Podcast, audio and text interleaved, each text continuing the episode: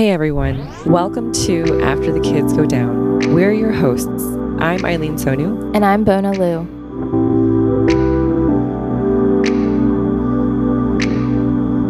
Episode 9. The eve to our finale, our season finale. Oh, right. Yeah, we should talk about that because I cut that out in the last one. Okay. So, yeah, this season, this very first season that we were doing, we're going to do a total of 10 episodes. And now we're mm-hmm. on episode 9. So, mm-hmm. Fighting some senioritis. right. You've given it to me. Yeah, I did. I gave it to you. Yeah. I think it's because like summer's approaching. Yeah. So time wise, it actually is senioritis time. Yeah, right. and it coincides We're with our need to- podcast. we need to go have fun, playing in the sandbox with our kids. Um, but yeah, the next one will be our season finale. Mhm. Um, so stay tuned for that one, and then we'll start up again probably in the fall. We'll give it about two months or so. We're gonna be learning more over the summer. Mhm. Um, trying Hopefully um, back with some snazzy new tricks. yeah. I don't think I don't know, if we felt like it, we were up to it, we could do like one little bonus or something like that over the summer. Or something. Oh, Just like, you know, like a little summer Yeah. summer fun update or something like that. We'll see. TBD. Just so we don't lose you guys completely.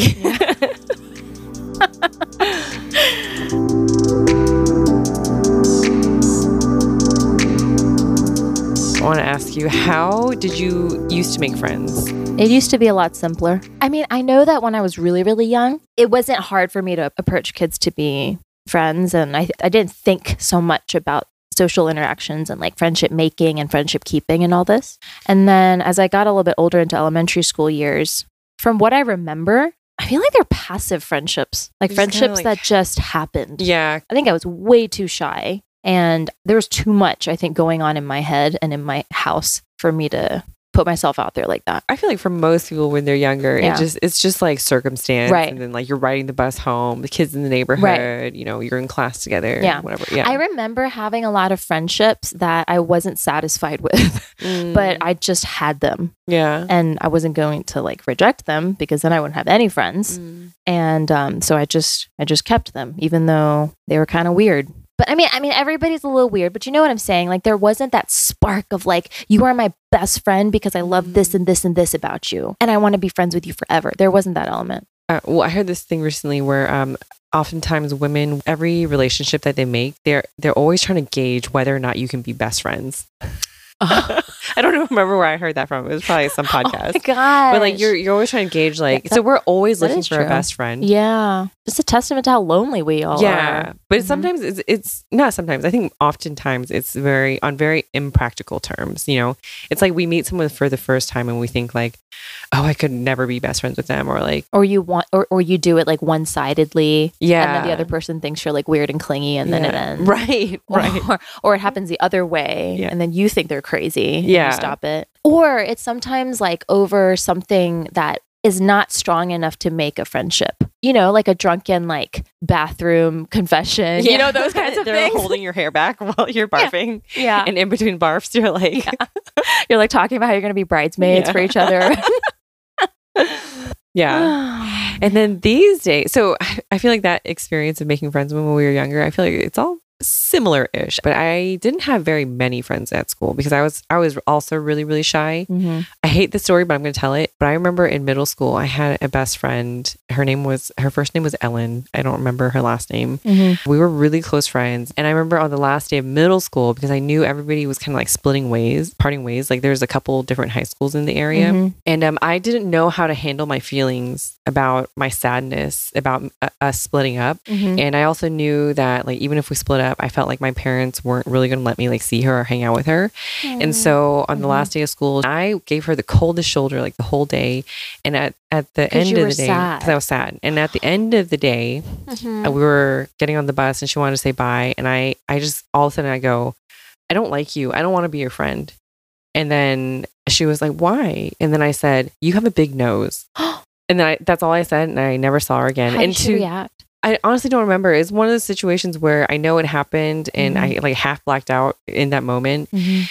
And every, I feel like every once in a while, I will try to Google her or, or, or um, Facebook, Oh like try to find her. But I don't gosh, remember her last name. I don't have yearbooks from back then because our parents didn't buy yearbooks. It was too much money. Yeah. I think we have a couple yearbooks, but not from every year. And yeah, I just remember feeling so distraught over my feelings. And then I just decided to like cut it. So Makes me sad for both of you. Yeah. and then Mm. maybe towards high school, I had a really misconstrued or misconception of um using like my sex. did you get curvier and get Mhm. boobs? Yeah. Mm-hmm. I think I was around when they popped out. I think I was um no, because I had like right around fifth grade. I had like awkward tiny boobs that stuck out through my shirt, and my mom wouldn't buy me the oh training God. bras yet. Oh, yeah. But it was so embarrassing. I remember like hunching my back over to like try and Oh, hide it, Yeah. so I wouldn't like nip through my white shirts. I know what you're talking about. That look of like new boobies. It was like a little chimpanzee, you know?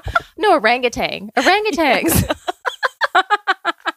that's such a that's such a Oh um, middle school look. Oh, fifth grade was so awkward, so awkward. How old are you? I was when what? like when you like when when your boobs finally became like the size that they were as a, as a full like grown woman. Oh, mm, probably like mid high school. But I I mean I, I started I started blossoming like eighth grade for sure. Yeah, blossoming is such a nicer Seventh- term than. Seventh grade, popping out. my boobs popped out. Um, actually, I don't but I know remember, what you mean. Yeah. Actually, now that you say that, I'm remembering that my confidence kind of materialized more once my body kind of came in Yeah, and I was mhm. getting attention Yes. Right. Yeah. Yeah. That's what I and mean. looks. That that's Yeah. what I mean because I feel like in high Totally. school, at least in this the area that I went, it was very white. Mhm. Um, and I I will say it was like white redneck. You know, like people Mhm. who drove in from hunting early in the morning. Mhm. Conf- It's a lot of totally lot of Confederate flags, right? But there was a lot of a fetishization, you know, sexualization, and I at, the, at I hated it. I I mean, you got attention from white guys. Is that what you're saying? uh yeah white Asian black um but I I Everybody, yeah, everybody thought it was so know, fucking anybody, hot. anybody that went to the school.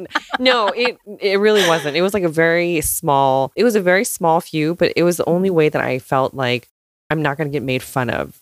You know what I mean? Yeah. Like I hated it, and I felt scared for my life, Mm, but I also felt like I got attention. mm. It was on my terms. Yeah. You know? Yeah. I totally know what you mean. Yeah, but it was it's very much a, a false confidence because I remember feeling fear Yeah. at the same time. Yeah.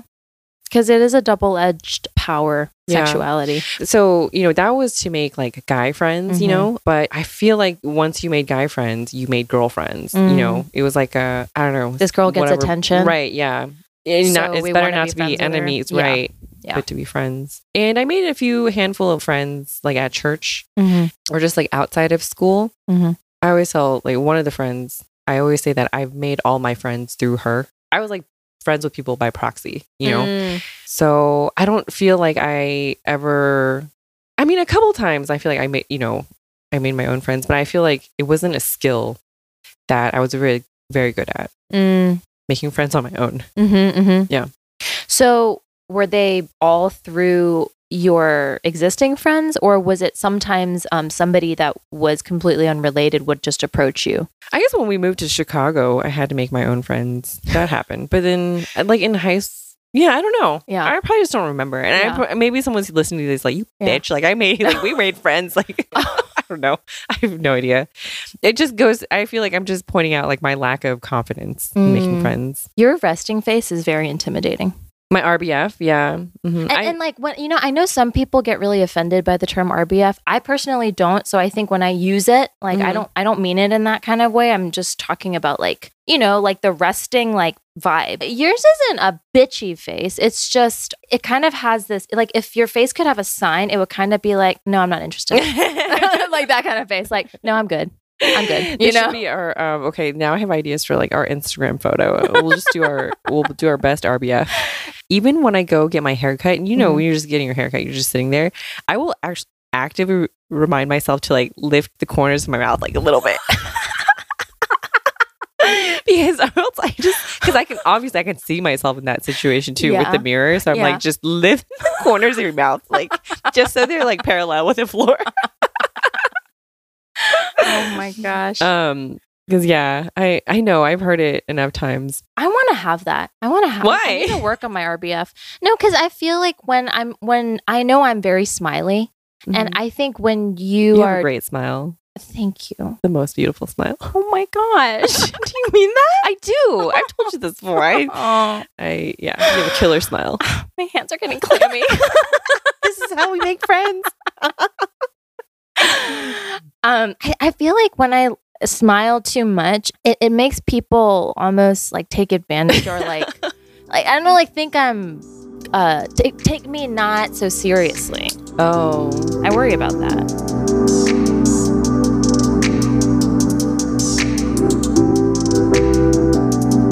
So, you know, that's kind of like the past life. And then how do you make friends now? I know this sounds really cheesy, but I genuinely mean it.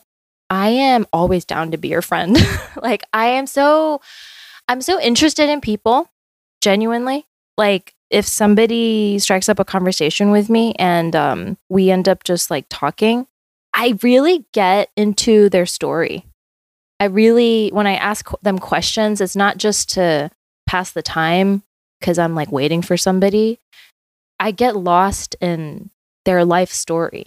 I could see that, but I feel like that's a little different than making friends. Because earlier you were saying that it's hard for you because of like the whole Yes. expectation, you yes. know? So, I feel like that's the thing. So, Mhm. so I think this is where like it kind of shows my problem. I think this is why the part of this is stressful for me because I, I don't think I understand like myself in terms of how I am with friendships either. But I love people, but at the same time, there's something about friendship that really scares me. And I don't want anything to do with it at the same time. But Mhm. I don't know how these two things can No, I think it's it's common. It's what it's what we always say about multiple feelings at the same time. You know, I think everybody is looking for a friendship relationship. Why, you know, that whole thing about like well, at least for women, like we're always looking for our best friend. I think it's like this. Like I'm okay with starting friendships. Mm-hmm. I think the keeping of the friendship and like that part scares me. I feel like I just have like a handful, Mhm. maybe not even a handful. I mean, I'm including my husband in that handful of best friends Yeah. for me.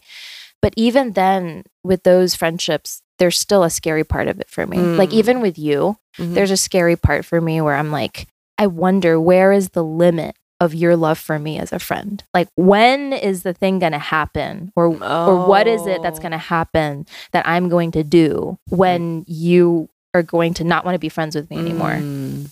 You know, this this fear that somehow if I like keep this friendship and keep working at it and and stay committed and loyal to it, that even then there's going to come a point when um they see something about me, my quote like true self or something that makes me unlovable. So that keeps me running and non-committal that I have to be conscious of all the time, Mm. even with the friends that I really like.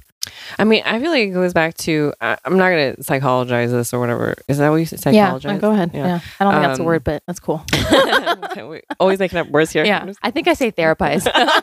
I'm not going to try to therapize this, but I mean, I know you've talked about before in previous episodes your worthiness wound, basically. Mhm. You know, just feeling like you have to prove your worth, right? yeah. Is this from Origins of You? It is from origins of you, but I, I feel like generally you've talked Oh, about like how that's a big thing for you, Oh, right? yeah. Like a sticking point for, For you, sure. right? I think it's scary too, like having to because friendships it feels it does feel like a test of like are you to stick around? Like am I worth it? So I could I could see why that would always uh, perpetuate a fear. Do you feel that? Because I feel like the way you balance your friendships, it seems like it's more easygoing. This kind of goes into the f- frientimacy triangle. Mm. Do you want to talk about that right Yeah, now? yeah. Okay. There was a TED talk She's by an author, right? Shasta Nelson. Mm. Um, I'm not sure what else she's done before, but she is supposedly like the expert on friendship, Hmm. basically. Um, and she coined this thing called the triangle of frientimacy. Mhm. She believes friendship uh, requires uh, intimacy, and the three corners of this frientimacy triangle is Mhm. one positivity, being able to have fun with someone very easily. right. She said for every negative encounter, there needs to be five Right. positive ones. Right. Yeah. So think of Mhm. like the negative Nancy's that are just, you know, that you Mhm. know are always like griping about something. And it is Mhm. it is hard to be friends with people who are just like always negative. all the time. right. The the second thing was consistency. Yeah. Um, just being able to have like that face to face or I guess like Yeah. phone call, you know, consistently. She brought up a good point that when we're younger, it's not a coincidence that we are friends with the people that we go to school with. Mhm. And then when you are um, a working person, like you find Right. friends who are at work with you because it's it's a consistent routine, consistent patterns. Mhm. And then the last one is vulnerability. So yeah, just being able to share Yeah. intimate, uh, like hard things with someone else. And she said, I mean, it was important. She said not just the insecurity and the shame and the and the difficult things to talk about, but also the positive things going on in your Mm. life. She said even Oh, if it's risking support. bragging, oh, to still share the good Oh, things going on in your life. I feel pretty confident in the like the positivity and vulnerability. Like I feel like Mhm. you know I am looking for vulnerability and I want to be able to share my vulnerability. Mhm. Um, the part that I have a hard time with is consistency. Mm. Yeah, What part of consistency? Because I feel like it, it's such a broad term. I think like in younger years, I feel like I wasn't really allowed to hang out with friends. I think I was embarrassed or like ashamed about how afraid I was of my parents. Um, so I wouldn't even bother asking them. And then I Mm. would make up some excuse about like how I was just like really busy for, I don't know, I had like a lot of homework or something like that. So I wouldn't be honest about like my parents are really strict. I feel like I wasn't able to be consistent then just like showing up for things. And I, Mhm. and even if I could, I feel like I didn't have like the, the awareness to do that. You know, like I didn't know what it would require to be A consistent friend. Right, because I Mhm. feel like a, a big part of um, friendship is also self confidence. I should pull this up too. There's a list of 13 qualities. Like some another like expert on friendship had Mhm. posted 13 qualities of what makes a good friend or something like that. Mhm. And one of them that I thought was interesting is self confidence. You know, they're like typical things like okay, trustworthy, honest with others, very dependable, loyal.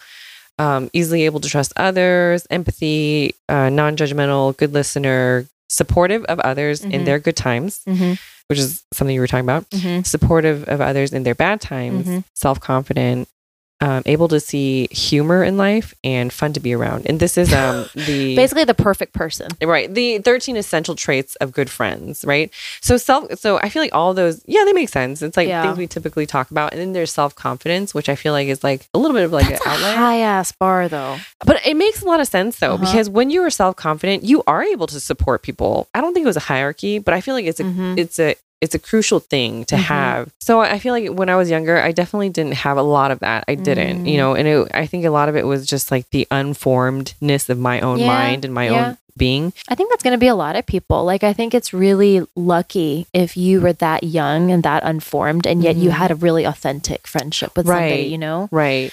Like, I feel like that's rare. Yeah. hmm Um, and then these days, I mean, I feel like the older I got, it just, you know, not having that foundation, not ever having known like how to make friends, how to Mhm. be a good friend myself, Mhm. you know? And then these days, being a mom, I feel like that consistency piece is hard as well. I think because the lack of confidence instilled in myself, I feel like I just didn't have that like grounding to be like, to think that like I can go make friends, or even if I get rejected, I'm okay.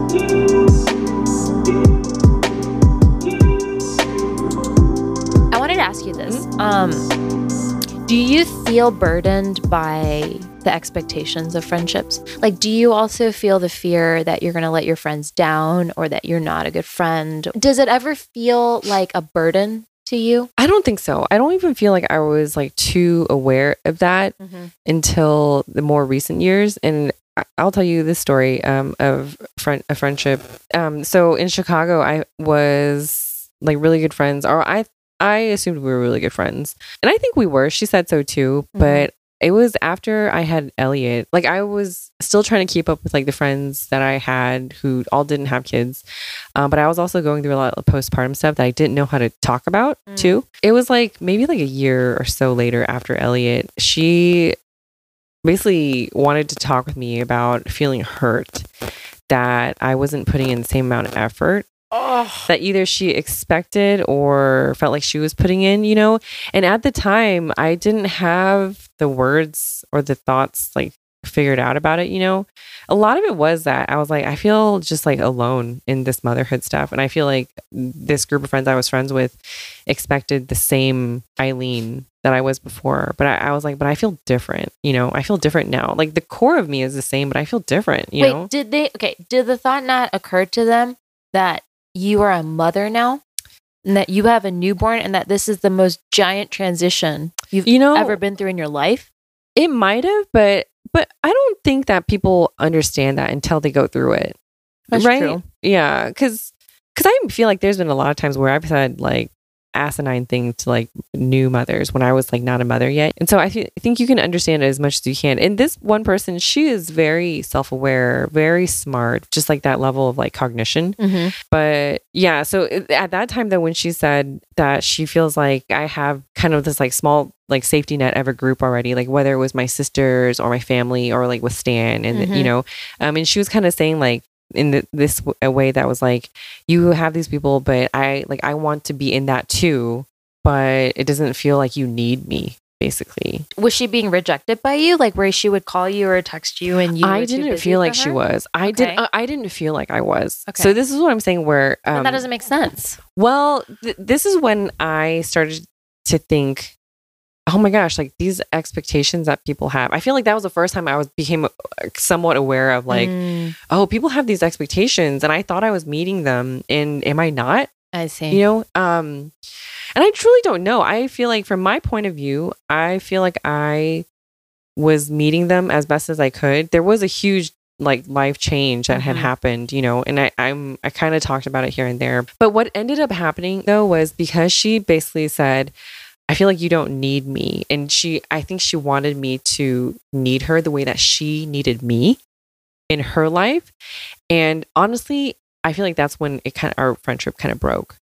Because I was thinking, I don't want you to need me. You know, I don't is that is that something that a friend should be? I don't know. I was like, I can't fill this part of what you need. Mhm. And It's And- her own wounds coming out. yeah, and then it felt too it felt too much. Mm-hmm, mm-hmm. I have a really similar story that this reminds me of where it was a friend and she went through some hard times. And um, I remember she was feeling really hurt. And she basically told me that she had expected me to, I don't know, like do things for her to make her feel better or to make her feel supported. Um, also, like ask her what she wants to do for her birthday, a lot of this kind of stuff. So, so this is the thing. I think it's not uncommon to feel hurt if your friends forget about your birthday. It's nice to have friends ask you, hey, your birthday is coming up. Is there something you want to do? It's very sweet, very thoughtful. So while I understand that, the level of hurt and betrayal and um, anger that she felt towards me about this, it felt really heavy in a way where I knew that this wasn't my stuff. It Mhm. felt like, it, and I know that she comes from, let's just say, family issues. I mean, Mhm. everybody's got family issues, but Mhm. like family issues in terms of not getting the level of love and support and acceptance from her family Mhm, that she mhm. always wanted. Mm-hmm. So I think she does put that at the time. I don't know about anymore, but I know at the time I felt like she was looking for that from her friends. Mm-hmm. And for me, from the particular, and you know, this this was actually in one of the um, articles that I sent you. I don't know if you read it. It was from, oh, it was the letter to Philippa. Okay. So I guess she's like she has her own column or something Mm-hmm. in this like British magazine, but um, she was giving out friendship advice, and she mentions that when people have trouble with one gender friendships. So, so mine is I actually feel more burdened by female friendships than male friendships. Mm-hmm. She said when that happens, you have to examine like your go going back to your mother and father Mhm. relationships. Mhm. So what was my experience with my mother's relationship? It was one where um, I felt burdened to meet her needs. Mm-hmm. I felt pressure to be the person that she needed me to be. And it was it was like it was just like performing pressure all the time. you know? Mm-hmm. And so when that friend was saying this to me, it just ignited those feelings for me Mhm. of you're trying to get me to meet these needs for you right now that are not are not mine to meet. Mm-hmm. But it's hard to tell your friend that when they're really emotional in front of Mhm, you mhm. and feeling so distraught, you know? Yeah. I don't know about you, but I I still kind of struggle with this thought, I guess, about friendship. Um Really? like like I do feel like it was um inadequacy on my part.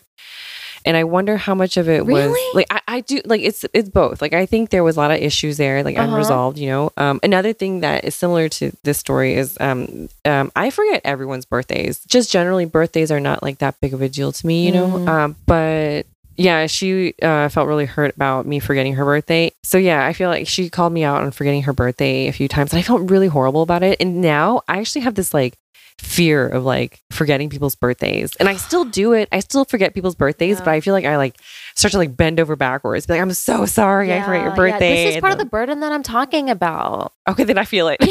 I do. Yes, yes, I feel it. Like, why do I have to be walking on eggshells about like all my friends' birthdays? I don't know. I mean, okay, I am going to be fair and say I am inadequate. In, um, I'm not one of those gifted people at like remembering everybody's names and their, you know, siblings and their children and their pets, like and their birthdays. Like, I'm Mhm. not one of those people, but I, I have been trying. Mhm. I'm, I'm trying harder. Where if you look in my phone, I have like Oh, all the friends' birthdays saved in my calendar, recurring Oh. yearly. Oh, You know, I thought you were saying you had like a note, a note of like this is so and so's kid's name is this. No, I do. oh my god. in my contacts. Oh, I have like do. under family, I'll have like husband and children's names, Oh. and I'll try to write as much info about them as possible so I like Oh don't forget because I'm fucking scared of ending up alone. this is yeah, man. But yeah, I mean, it is somewhere meeting in the middle of compromise because it's especially hard if it's a friend who puts so much stock and importance in that themselves and they try to do that for you so intensely. Mm-hmm. It's kind of understood that they appreciate thoughtfulness too. Mm-hmm. Yeah. So I know it's somewhere in the middle. I just feel some like burden though about it. Yeah, I guess. I mean, I guess from that point of view, I know what you're talking about. After that incident, it was specifically this Mm. friendship, this incident, where I started to question and just Mhm. wonder, like, I don't know why it's hard for me to go that extra mile. But then, but then I also backtrack or like go back into thinking, like, why does it? Why do I need to go that extra mile? You know, it's not. It's not for lack of wanting to, but um, it's for the going back to the friend triangle, the friend intimacy triangle. It, um, the ease of friendship. Mhm. It doesn't feel easy. I guess Mm, you know because because this kind of goes into my next question of what do you look for in a friendship? mhm. Um, and I think something that is important to me is low maintenance. Yes, yes. Oh my gosh. Okay. I read another article. this Mhm. is like so unprofessional. It's anonymous, an article on the Google. no, I wrote it down in my notes. Do you see the um enlightened mama or something? Enlightened woman. Oh, okay. It's from a online magazine called Female Mind Unleashed. Okay. And they talk about this criteria space and grace. And that encapsulates what I value in friendship now, today. Hmm. A friend who can give me space to be who I am Mm-hmm. and evolve. And if I'm not doing well, to like take a day to process by myself where I don't have to like talk about everything before I'm ready. And also grace, like that's where the trust and the benefit of the doubt and not assuming the worst of my friend and like not assuming the the bad intention, you know, that comes in. But Mm-hmm. but I feel like that space it also means low maintenance to me Mm. where I don't have to be like constantly in touch. I don't know, but then again, I guess it's like a double standard too because the friends that I really like are the friends that I'm close to. Mhm. There is more communication. yeah. I don't fucking know. I don't know. This is I don't know either. hard. Yeah. But I, I but I know what you mean in terms of like I don't do well with high maintenance friendships. Mm. It's not my natural rhythm. And high maintenance meaning they just I mean it, it it's uh it gets hairy and swampy because you're talking about expectation, but Mhm. expectation is it's just subjective to how you feel. Mm-hmm. You know, so it's whatever standard of expectation you feel like they're putting on you or that I guess that I guess that you have. You know, part of grace, though, you know, those friendships that used to be closer, but now there's some distance or some disconnect. And, you know, you, you feel some type of way about it, right? It's like kind of this tumbleweed of some sadness, maybe a little bit of butt hurtness, Mm-hmm. um, maybe some anger. But that grace part that she talks about is that you leave space and grace for their humanity that maybe they feel similarly to the way that you feel. Maybe they mm-hmm. also feel kind of sad that you're not close anymore. It's not just that you feel sad by yourself and they're mm-hmm. just like off living their best life and like don't give a shit about you, mm-hmm. you know? Um, and that you know, you leave some space for that friendship to grow close again sometime in the future if the Mhm. opportunity comes Oh, I around. see what you're saying. Yeah. You know? hmm And and I appreciated that because I think that's something that I forget sometimes is, you know, I mean everybody can get lost in their own hurt and like go down that rabbit hole of like, oh, like am I not good enough? Like am I not likable enough? Am I not fun enough? Like whatever. mhm. Why don't they want to hang out with me? Why don't they invite me? But I think it's a good reminder for myself too to give for me to give those friends that I've become disconnected from the space and the grace to go do what they need to do right now, um, but also not like sap- self sabotage any future opportunities of connecting again. What's hard though about that, and I wonder at what point do you try to like save a friendship or like pull them back in, you know? Or if you don't, then will that person or you feel like you've been given up?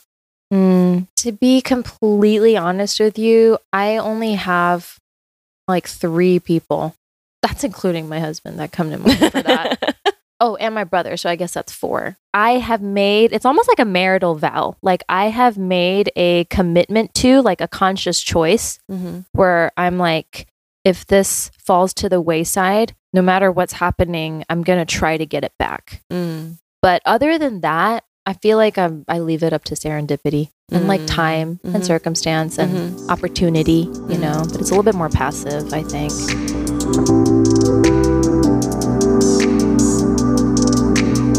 Well, I have a question though. You um earlier you said you had issues with the friend-intimacy triangle. Oh, yeah, yeah, yeah, yeah. What was it? So her triangle, right? It was positivity, what was the second one? Consistency. consistency. Vulnerability. Yeah. This was the first thought that I had that tripped me up. It's kind of a privileged thing to be able to do those three things. Like, if you are somebody who is still doing a lot of work on your own personal issues, like your baggage, your mental health, your past trauma, whatever, it's extremely hard to meet those three. To be positive, to be consistent. Oh my gosh, like when I am struggling with a bad depressive bout, I am terribly inconsistent with everybody in my Mhm. life, with myself, you know? Sometimes I won't like know how many hours has gone by or like what day it is or, you know. And so forget like remembering appointments or remembering to like get back to a friend or anything like Mhm. that. And then the third thing, vulnerability. She mentions, right, that it's a it's it's extremely important to share stuff about ourselves, right? But it's really scary.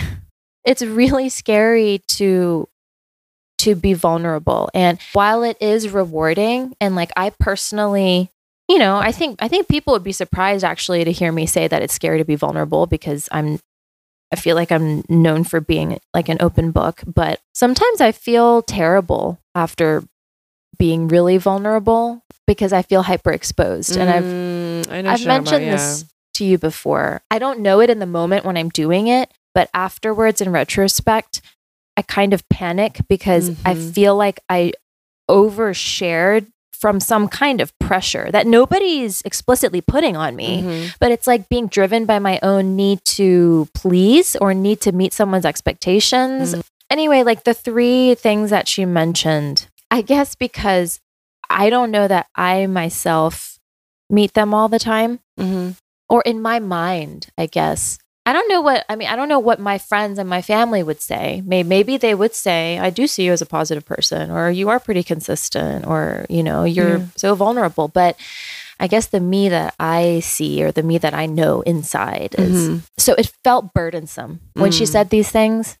It felt burdensome and reminded me of why friendship can can feel so heavy for me and why I have thought of myself as a lone wolf many Oh. times in my life Oh. not because I think I'm better than anybody else, but because I feel the most unburdened Mhm. or free or Yeah. light when I'm not having to meet anyone's needs or expectations. yeah. I, I think I don't want friends who need me for anything. I want friends who just want to hang out, Mhm. who like don't have any need that they're looking for me to fill. I just think back on my relationship with my mom. And I mean, God bless her. Like I I love her so much and that's why it's so tragically complicated. But our whole relationship from my point of view was just me constantly filling her need for Mhm. like worth, which is the foundation of everything. So I think whenever I sniff that in a relationship, like I just recoil Mhm. in terror and fear and panic. And it like makes me just want to get very, very far away.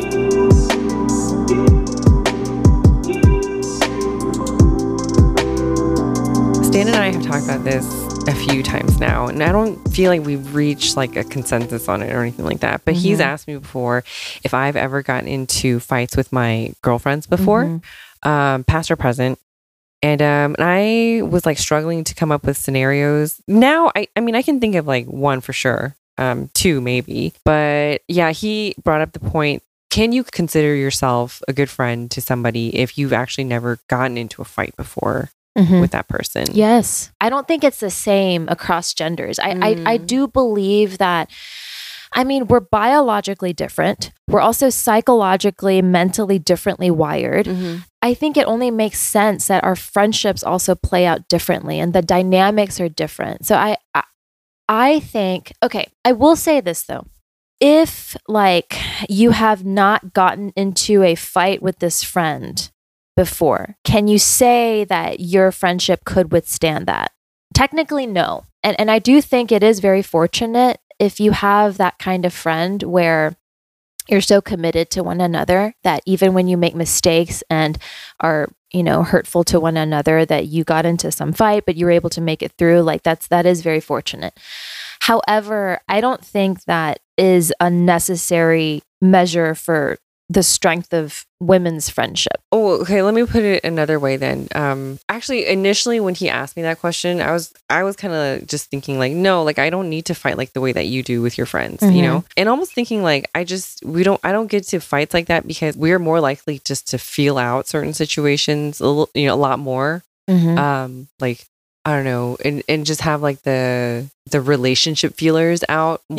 Yes. You know, i think we are interpersonally more gifted like as a gender But so if it was worded another way, not fighting, but like confrontation. yeah You know, like Yeah. um if we sure. something's always going to bother all of us about something, right? Like I'm always going to be bothered about something. Yeah. Okay. Being confrontational takes a lot of energy. It does. It takes a lot of time to think things out and a lot of energy to like execute and follow through. So I am only willing to do that with friends that I, I really like, basically, Mhm. and want to keep. Mhm. Other ones, I am on that boat. Yeah. I'm like, uh, I'm gonna, I'm not good at letting things slide and letting things go. Mhm. I, I have tried. I'm still working on it, but I'm just not very good at it. So I'll, I'll, I'll be like, okay, I'm going to try to let it go. Um, and if I'm able to let it go, then the friendship like continues on at whatever medium level it's going at. Mhm. And if I can't let it go, then yeah, it naturally fizzles. But I don't, I don't fight for every single friendship, Mhm. every like mid tier friendship to acquaintance. I don't, I don't have the energy for that. I wish I did. mid tier. That's a good way to put it. yeah. the low level, then the mid tier, and the high ranking friendships. Yeah.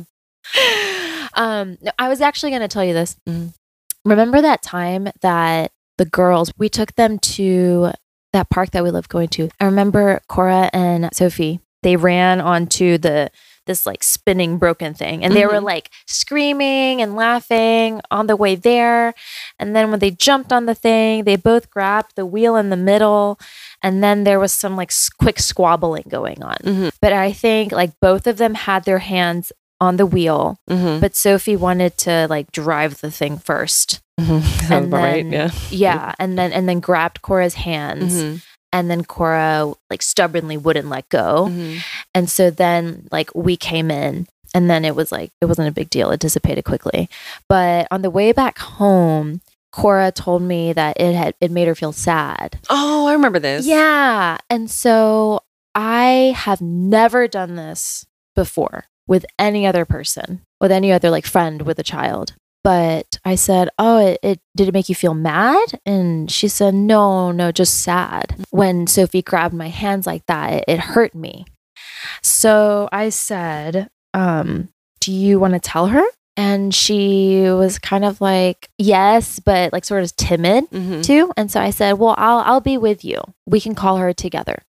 And so I asked you if you could FaceTime. And then Cora didn't want to talk at first, but then she sat in my lap. And then I guess she gathered the courage. And so Mhm. she told Sophie that when um, she put her she put her hands on her hands to like peel them off that it made her feel sad Mhm. and then sophie said that she was sorry she said sorry Cora. Mhm. but the reason that i'm bringing this up is because for me that was not a confrontation but like that kind of feeling of like there needed to be a lot of trust to be able to do that because especially when it comes to our children we Mhm. are very protective We're, Mhm. we can get you know i mean it's so easy to get defensive just between two adults but when it Mhm, involves your children Mhm. i mean people come out guns blazing with defensive you know but i think after that after that phone call like we got off so y'all could finish lunch and then like everybody could go nap and all that but then i texted you Mhm. to make sure that you felt okay about it Mhm. i think i texted you saying like did that feel like okay or com- Mhm. comfortable or safe, something like that. And um, I think I explained to you that it wasn't a huge deal, but I want to normalize like our Oh, children that, yeah. being able to um, say what they how they feel and not hide it and then Yes. have the other person like be okay Yes. with receiving it. and also I want Cora to experience like I cannot wait. I'm actually like waiting for the next thing to happen just so that Sophie can do can can like have that same conversation from her side. Mhm. to Cora and for Cora to feel that feeling of like, oh, I hurt my friend Mhm. and I want to help her feel better. And I know that like she's still my best friend and we love each other. Mhm. But I do remember after, like, you initially had texted me saying, "Hey," you told me like briefly what was going to happen, and I was Mhm. like, and then basically like, "Can you call me when you're ready?" And I was Mhm. like, I was like, "Oh shit!" Oh, I think this moment I was thinking like, "Oh shit," you know. um, but the uh, but it quickly did turn into like. I know how I can get with like the defensiveness and the feeling of like inadequacy, and it immediately turns into like someone else's hurt turns into like my Yeah. shame. And I was like, no, like this is not going to keep happening. There was a feeling of discomfort initially, Yeah. and then and then thinking that Like scary for oh, me too. Yeah, Mhm. It- it just like, but the bigger portion of that was just like I don't want her to. To, to feel and live the way that I did. I think the whole thing about getting into fights or confrontations or whatever, you know, having to admit that you've hurt someone in some way. Mm-hmm. When I lack the self confidence and like self esteem or like Mhm. self worth, Mm-hmm. I will just naturally withdraw into myself. Yeah. And like I want to say sorry for Yeah. hurting that person Yeah. and you know, do all the right things. But then I'm just like, but I and then I go back to like I suck. You know, you know, okay, you know why I think this uh, we carry this wound and why this didn't work for us then, but I think we can still make it work for our kids is I think the key that was missing was the lack of reassurance and repair. I think if you had gone like because I remember that same feeling too, that like sickening feeling of feeling guilty and having to apologize and still and and bringing myself to apologize shit i would be on my knees begging my mom actually a lot of the time because i was so Mhm. scared of her i didn't want to be beat so i would just like i would i would be on my knees like like rubbing my hands together like i'm sorry Oh. i'm sorry but yeah after i would apologize i felt even worse or i felt even more alone and deficient but i think it was because there was like instead of like a hey come here it's okay I forgive Mhm. you. You know what? I already forgot about it. Like, I love you so much. Come here, you know, and like Yeah. cuddles, hugs, laughs, whatever. Mhm. It wasn't that. I mean, I don't think there was even like a acknowledgement, like, okay, Yeah. I, I accept that. Mm-hmm. Wa- there wasn't even that. So it, I, I feel like it just left me stuck in this well of guilt and shame, just stuck in this well with like no way out, like the Mhm. girl in the ring. Mhm. Mhm. You know? Oh my god, why did you say that right now? I Why did you just say that? Oh my god. Oh my god, I feel so scared right now. Everybody listening to Oh my god. Stop. If I had long hair, I would flip it over my head right now. my hands are sweaty. that, that's one of the oh my god.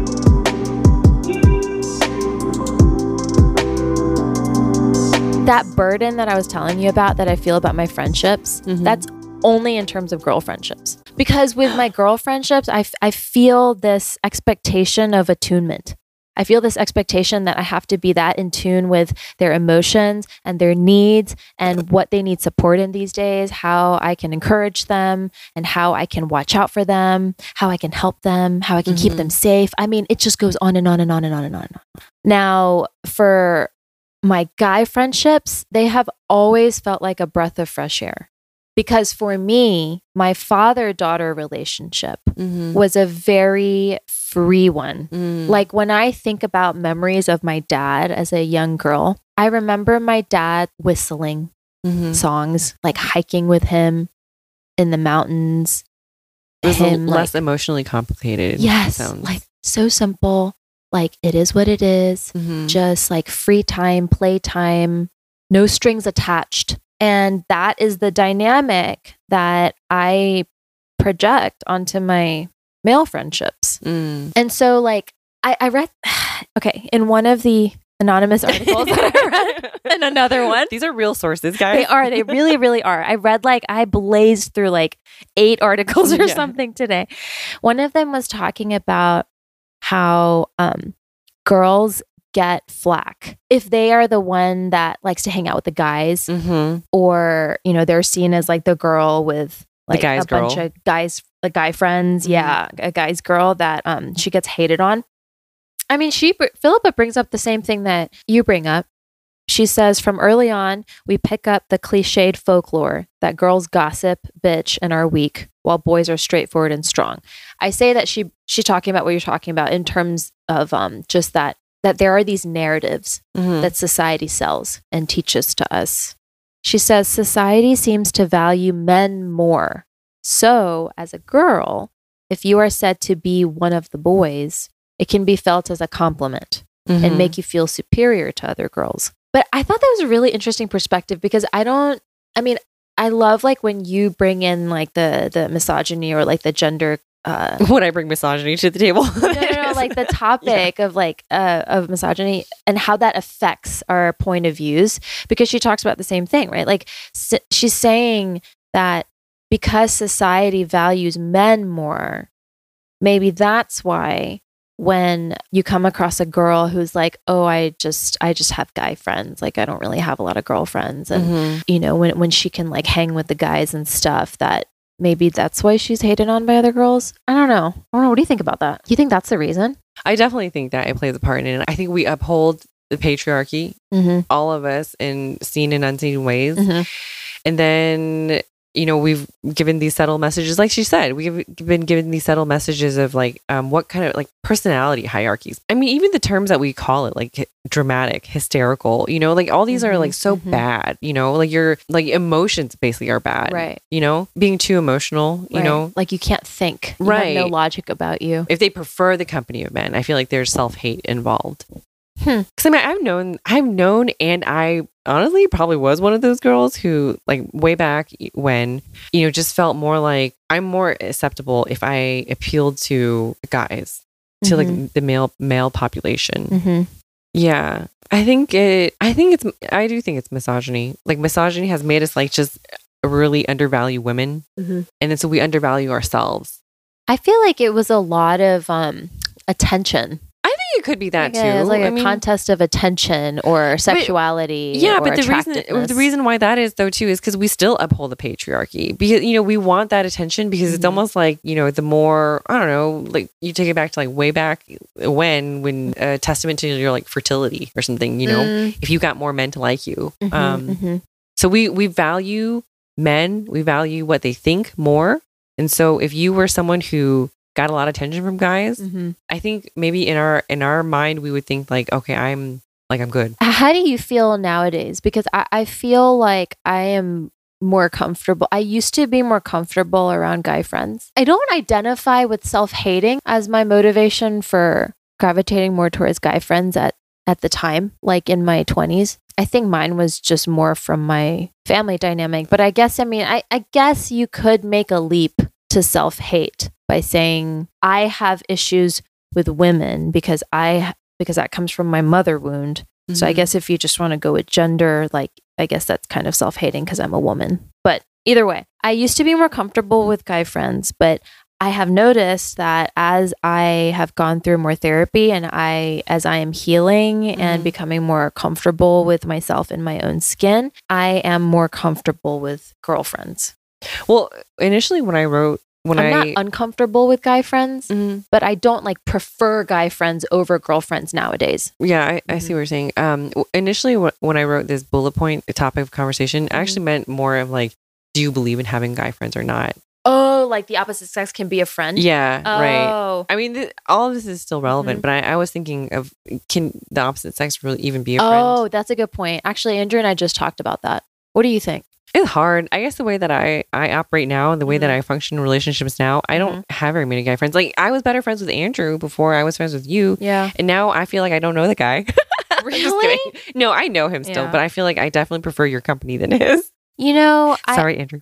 No, I, I, I mean, I don't know if you've ever noticed this, but like I have tried to c- create like opportunities when I could, because he's, you know, he's working, so like it's hard. And on the weekend, everybody's so busy with their family activities. But when those rare um, opportunities presented themselves, I have like tried to push like you guys to take the kids to Mhm. have a play date Mhm. because I wanted you and Andrew to spend time together because I know you have you had your own friendship Mhm. before you and I did. And I clearly like trust you both. It's not like a matter of that. He's but- probably the only person that I would do that with. And when Oh. you like suggested it and or Mhm. been like, oh, I can't make it, Andrew will go. I've never thought like shit. You know, like, I've Oh. never been like, fuck, I don't want to go anymore. would it be awkward if it was it, it probably would be awkward if it was like somebody else's husband that you don't know. yeah, because Okay. I if, if I wasn't friends with him before, and if I Mm. wasn't friends with like the wife that well, you know. Oh yeah, yeah. Um, so I feel like all those things come into play. Um, so he is the one exception for me, and Mhm. maybe I guess for Stan too. I don't.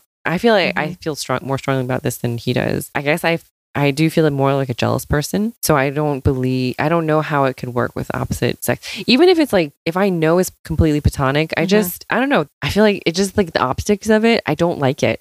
So okay, aside from your husband, Mhm. what about just in theory? Do you think opposite sex can be friends? Because when it comes to like your marriage, I mean, it's clearly like Yeah. th- there are safeguards in place so strongly that you can't imagine Mhm. theoretically, but just There was a theory. there were points in my life where I was good friends with other guys, but I feel like there were always times where things were like mis maybe misleading or fuzzy. Yeah. You know? Or if they or if that guy got a had a girlfriend or whatever, then then it, it was still fuzzy, you know, and, and then I knew I would have to like take a backseat, you know. So I don't Mhm. think they would be possible to be like really good friends unless unless it was a gay guy. But yeah, for me, the answer is I feel like it's really hard. I think it, it can happen, hmm but in very unique, exceptional rela- um, uh, Yeah. situations. Yeah. Yeah. I I think so too. Basically, in theory, I think it's extremely hard for opposite sex to be platonic friends. I think it can happen as an exception. For me personally, for all the guy friends that I've had, and some of them, you know, were really wonderful friendships and some of them still are, but I I, I was telling Andrew I was like kind of flabbergasted by it and frustrated every single one of those opposite sex friendships ended up having some kind of sexual tension or weird like weirdness to it where Mhm. it wasn't like the friendship that I wanted. Mhm. So that's why I friend zoned Andrew so hard. Because I loved I loved hanging out with him. He made me laugh so hard from the get-go. I feel like every other guy friend that I've had Mhm. it always ended up like with some kind of confession or some like just like shady shit or Mm, yeah. where you're like, oh man, like you just had to go and fuck it up, you know? I know there are, are good Or guys I out there. Yeah, I know there are good guys out there and like, you know, guys who can like be measured or whatever. But to be that like intimate with somebody, like in a friendship, which a friendship requires intimacy, like what we Yes, going back to the initial thought we had. Mhm. Um, that intimacy it's like confusing and gray and kind of Yeah. like, you know, you yeah. and then if you are heterosexual, then then I feel like that friendship will always have to end once you find your partner because how can you be intimate with two different men? Yeah, let's wrap this baby up. What kind of friendships do you look for today? Like what is your idea of a good friend today? I think a big one is they sound so vague, but honesty and vulnerability. I appreciate that a lot. Like when someone doesn't have to put up pretenses about like who they feel like they have to be. You can tell when someone's like faking it or Mhm. like putting up walls, Mm-hmm. you know, where you just like can't move forward past this wall of like who they're Mhm. pretending to be, you know? So yeah, I appreciate honesty because then I feel like I can be honest as well. And, and I want to be. I want to be honest and vulnerable about like my shortcomings, about like how like messed up I can feel inside about things, about how you know, even if I feel like defensive about something, I want to be able to like talk about like why I feel like that. But if that's not if that's not reciprocated, or if I don't feel like I am in a safe space to do that, you know, if Mhm. they're not going to understand Mm-hmm. like why I even think about these things, Mm-hmm. um, like why it matters, then then I'm kind of like I feel like our relationship can only go so far. Do you distinguish between like good honesty versus bad honesty? Because I feel Oh, like yeah. sometimes honesty can be difficult, right? Like you have to it it is a balance Oh. between being carefully, gracefully honest, Mm-hmm. you know, while re- remembering like your friend's humanity and being compassionate towards that. Mm-hmm. Um, and then it's also a whole nother thing to be almost emotionally abusive Mm-hmm. I see what you're saying. And- yeah. Toxic in in your honesty, hurtful, oblivious, and um, almost like willfully unaware Mm-hmm. of that person's emotions and and such.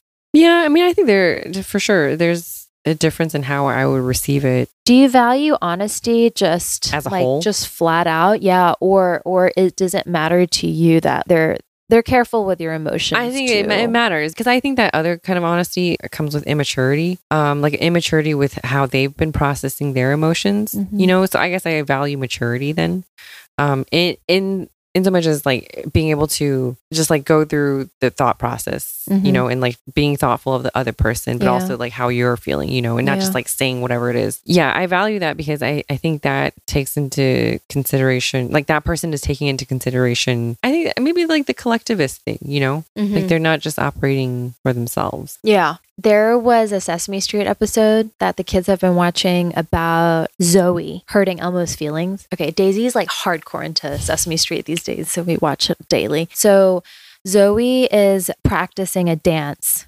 for the friendship celebration that they're going to do on Sesame Street. Okay. So she invites Elmo to perform this dance with her. And so Zoe shows him the moves, and Elmo keeps messing it up and falling over. At first, she's like, okay, you know, try again. But then she quickly gets really impatient and loses her temper. And it's like, oh, Elmo, I don't know why I invited you to do the dance with me. You're just the absolute worst. Elmo just, and then he like walks away with his head hanging. Zoe has no idea what happened, and uh, she she later finds him down the street, and she runs towards him, and Elmo's like, "What does Zoe want? I don't want to be your friend." So anyway, like during the episode, like Abby Cadabby, You're talking about like these are your best friends. Yeah. it is my 11:15 girl. Abby. it is 11:15 p.m. we, we plummeted it down to talking Sesame Street episode. Bear with me, it's good. It's good. You're looking at me get to it. completely Get crazy.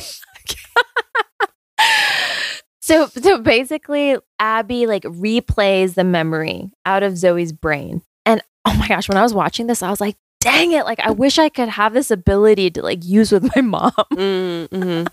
These magical powers. That yeah, like when my mom's like, I don't know what you're talking about. I didn't say Oh, that. oh, like yeah. I can show you. Let me draw this out of your Yeah. mind with my wand. So basically, like they replay it, and she's like, "I'm just gonna go tell Elmo that I'm sorry. Like I'm sure it'll be fine, you know." Uh-huh. And so Zoe goes over to Elmo, and she's like telling him that she's sorry, and she's like hardcore gaslighting him, right? this is what this is about. Yeah. yeah, Elmo's trying to tell her that that hurt his feelings. Zoe's like, "What's the big deal? Mm-hmm, mm-hmm. Why the hell am I talking about this right? Cause your girl Abby. I thought you were gonna catch up point. Was it something about gaslighting? Oh, wait, what we we're looking for in friendship now these days? And I said maturity and I don't know, does that ring a bell? That's what we were talking about. Honesty. You don't want to have the Zoe kind of honesty, is what. that was your point. Should I keep this or cut this? my mind.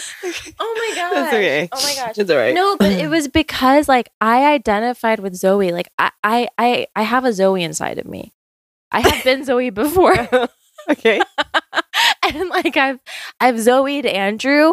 Uh-huh. You know, but I mean, I haven't done that to any of my friends. Mhm. But I do worry that if oh, I, I, see it- what you're saying. I do I'm worry that yeah. if I Zoe one of my good friends, that's going to be that uh, unlovable like limit that I talked about in the very beginning. But Zoe, them meaning that you're gonna like do something that's like it's not a big deal. Like no, like lose my temper, lose my temper, and be really honest. Because in that moment, Elmo really wasn't getting the dance. but what And happened? She was being honest about how like she. that's fine she though. wasn't- That's it wasn't fine. It was so hurtful. what what ended up being hurtful though was that she was saying it's fine, it's fine. I didn't mean it like that. It's not a big deal. No, but you, he oh. got hurt by her saying you're the worst. That's what hurt Elmo's feelings.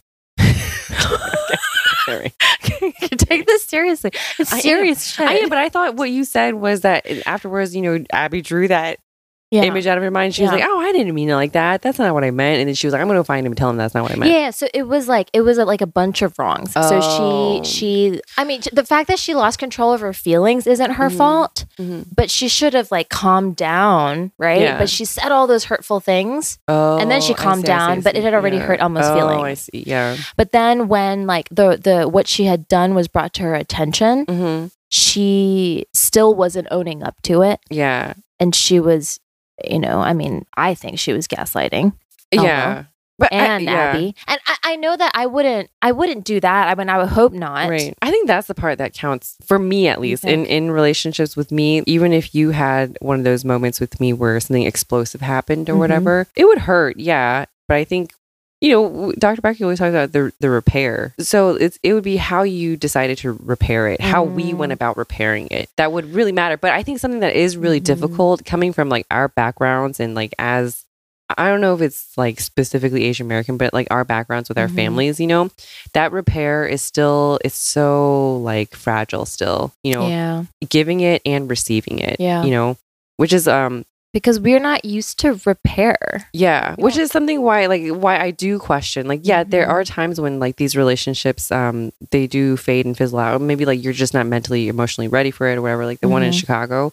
Um, but I think like could I have repaired that? I do wonder. Like I wonder, was it just that I didn't know how to repair or she did what?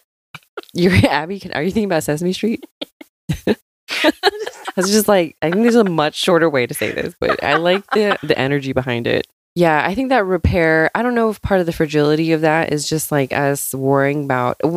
I think I mean something that you were saying that like we worry about how well liked we we are by our friends, Mhm. and I think that that plays into our fragility Mhm. because I think that wasn't something that was like adequately spoken into us when we Mm. were uh, growing up. You know, um, so it always just feels very thin.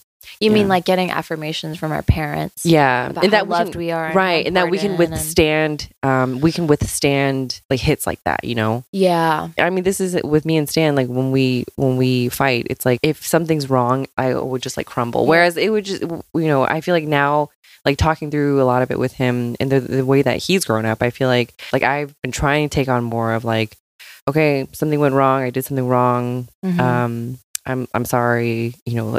You know, we like work it out, and then and I don't let it affect who I am as a person. Yeah. Yeah. Yeah. So Cora used to be like really, really sensitive to any kind of correction that I would Mhm. give her. She used to react like if I corrected her, she would just like burst into tears or just like start wailing. But these days there's more um there's more like strength in her Hmm. and it brings me so much joy and reassurance to see that like okay like we're going the right direction you know? Because like if i um yeah if i correct her she doesn't cry but she'll like just have like a still face and and be looking at me. And then i think i say something like it's a mess but we cleaned it up i love you and mm-hmm. and it just it That's just makes cute. me feel like so Like she might be okay. so Yeah. encouraged Yeah. yeah like maybe just maybe we are breaking the cycle Yes. slowly Yes. after all I'll cheers to that. yeah i want to say one more thing Okay. okay. I was like, is that a place? Okay. go, go. no should we have just done it did i miss the boat no, say here one more thing. Oh my God. Sorry, I put. It's I, struggle, man. Okay. The thing that I value the most in Yeah. friendships Mhm. today is that space and grace I was telling you about Mhm. earlier. Me giving my friends the space to be who they are right now and receiving that grace in in, in ways of like the benefit of the doubt or not assuming the worst of me. Um, kind of like thinking compassionately about like what's going on in my life, what's going on in her life. Also, letting your friend evolve and grow like sometimes I think we get so used to the way that our friendship is, or we get so used to the way that our friend's personality is, or their tastes, or whatever, that when those things change, Oh. or sometimes like if they make a new friendship, hmm like something feels threatened, I guess. I feel like that's part of distinctiveness, right? sometimes like friendships get really rocky because Mhm. of this. But I think when you give your friend the space to evolve, that's real trust. Granted that that changes in a positive direction. Right. I think when it's in a negative direction, I mean you you count on your friends to hold you accountable and to keep you safe.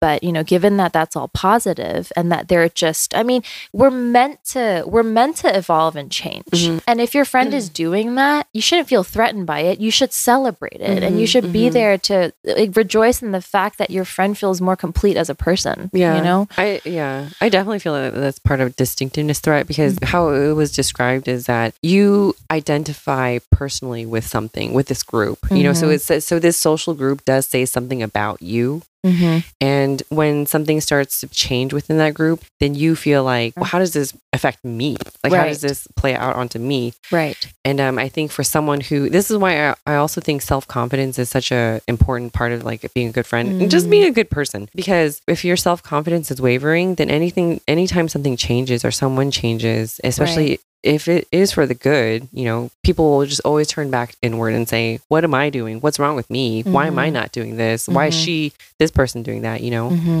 I think the firmer the ground that you're standing on, the better friend that you're going to be. Should we cheers that Yes. again? cheers. yes, brought mason Proper jars. clinking. Good night. Good night.